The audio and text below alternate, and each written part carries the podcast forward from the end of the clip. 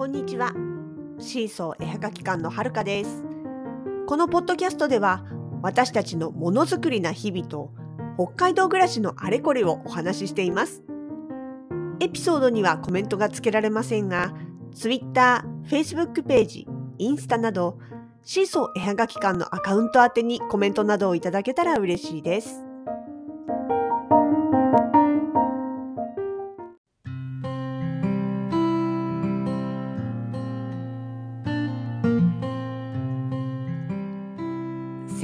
お話ししていた北竜町ひまわりの里のある北竜町なんですけれども実はうちシーソー絵はがき館はちょっとしたご縁があるんです。それはね一本のメールから始まりました。もうだいぶ前です。2014年頃だったでしょうかね。まだうちのホームページといいますかウェブショップが今のアドレスではなくって FC カ FC2 カートっていう、まあ、あの FC2 のサービスを使っていた頃ですね。で、その、あまあ、あの、なんていうんですかね、メールアドレス、ご連絡先アドレスのところにメールが届きました。それは、北竜町の道の駅ですね。道の駅の、まあ、あの、職員の方からでした。で、内容を見てみると、実はその売店の方でね北竜町のひまわりのねポストカードを取り扱いたいんだけれどもえそちらのシーソーさんのところのひま北竜町のひまわりの写真を下ろしてもらうことはできますか？というご相談だったんです。いやもうそれはね私たちだってむしろ北竜町のひまわりは大好きで毎年のようにね取りに行ってましたからそれに目を留めてくださってで売店でっていうことであればもうね嫌だなんていう理由はどこにもないというかむしろありがたくということでお引き受けをさせていただいたんですね。でやっぱりあのひまわりのね咲いている時期とかお祭りのある時期要はまあ夏の時期ですよね。そこの観光シーズンのところはもうものすごく集中的にお客様がいらっしゃってそれ以外の時期はまあそうでもないんだよねみたいな感じでご担当の方もおっしゃられてまして。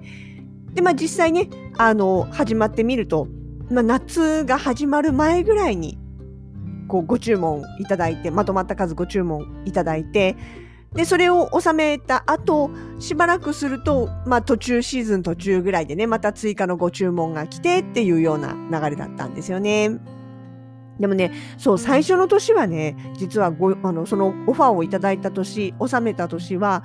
ご挨拶にもちょっと行けずで、翌年ですね、翌年のシーズンになった時に初めて、まあお邪魔してご挨拶させてもらって、で、その時にね、あの、売り場の方もお店、まあ、売店の方もね、見させていただいて、まあ、実はそれまでもその売店には何回もお邪魔は、個人的にね、その花を見に行ったついでに行ってはいたんですけれども、改めてそうやって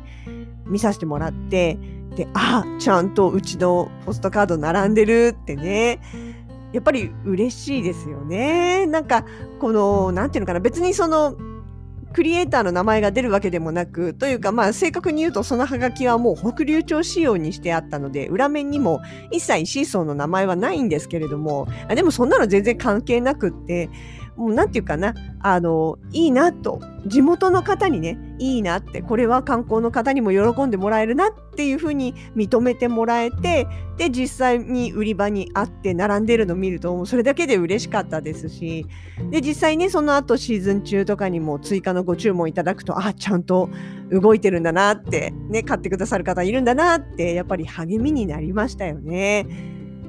で、まあ、追加の注文がこう止まる時期になると、ああ、もう秋だな、みたいなね。そんな感じで。何年かしてからですかね、途中でご担当の方一回変わって、別の方がまたご担当になったんですよね。まあ、そうこうしてるうちにお店の方もちょっとね、レイアウトが変わったということもあって、まあ、その前後ぐらいからですかね、ご注文もまあなくなってしまったので、まあ、実際この間ちょろっとあのひまわりソフト欲しくてね、行ってみた時には、ポストカード見当たらなかったので、あのポストカードっていうもの自体の取り扱いをまあやめてしまったのかなっていう気もちょっとします。まあそれはわかんないですけどね、たまたまかもしれませんしね。まあまあそこはいいんですけれども、まあ、なんで、あの、今現在も続いているというお話ではないんですが、ただやっぱりね、これは結構私たちにとっても一つの大きな励みになりました。ですね。2014年って言えば、まあ、それまでっていうのは、もう、基本、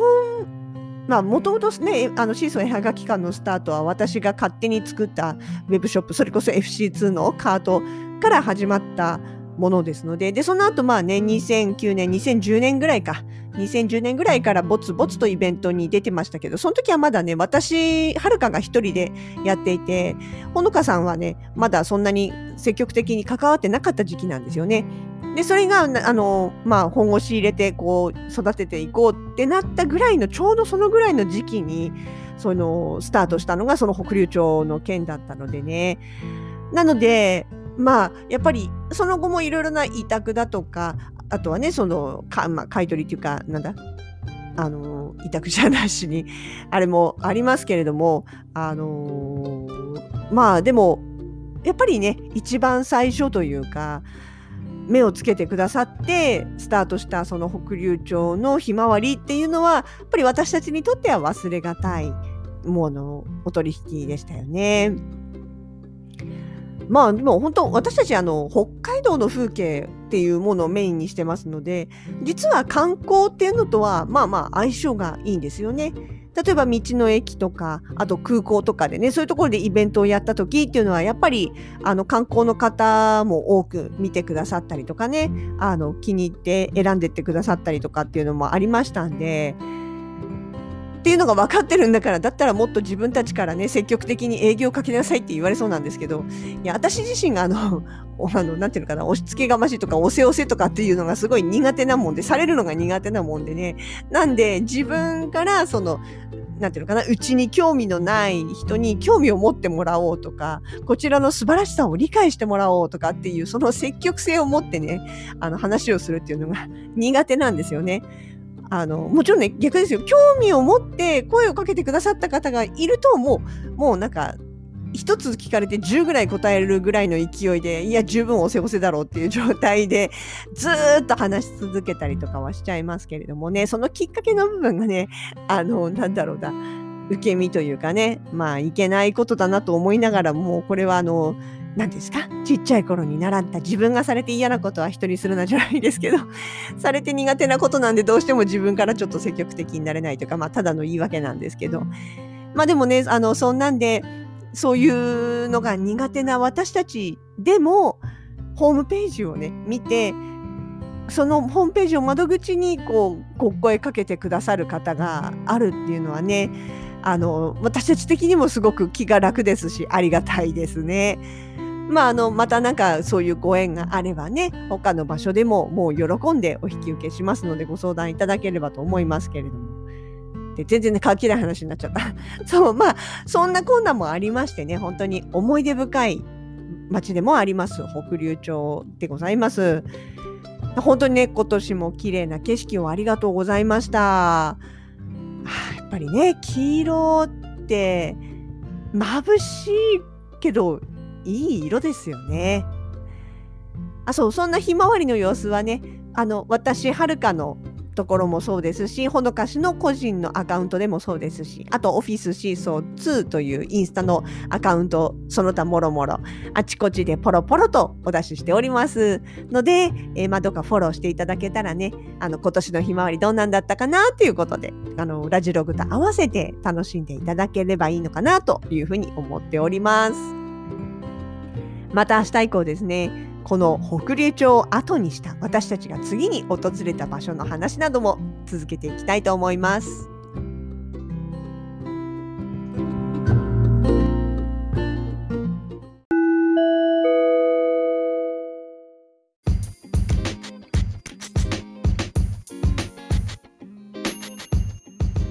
シーソー絵はがき館直近のイベント出店情報です。恒例となりました夏の滝のすずらん丘陵公園でのクラフト体験教室。私たちの担当は残る残すところ1日12日木曜日となっております。滝の以外ではなかなかやれない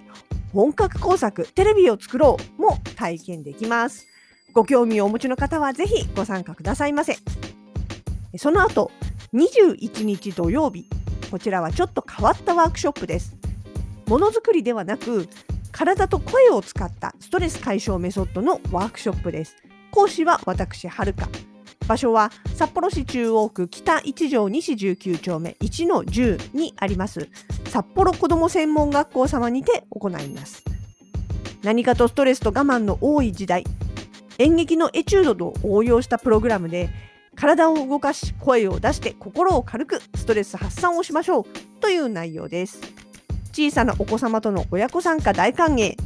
21日土曜日10時から12時です。こちらご予約お問い合わせは札幌子ども専門学校様へお願いいたします。9月には超お久しぶりの名古屋での出店も控えております。張り切って乗り切ります。お近くの会場へぜひ遊びに来てください。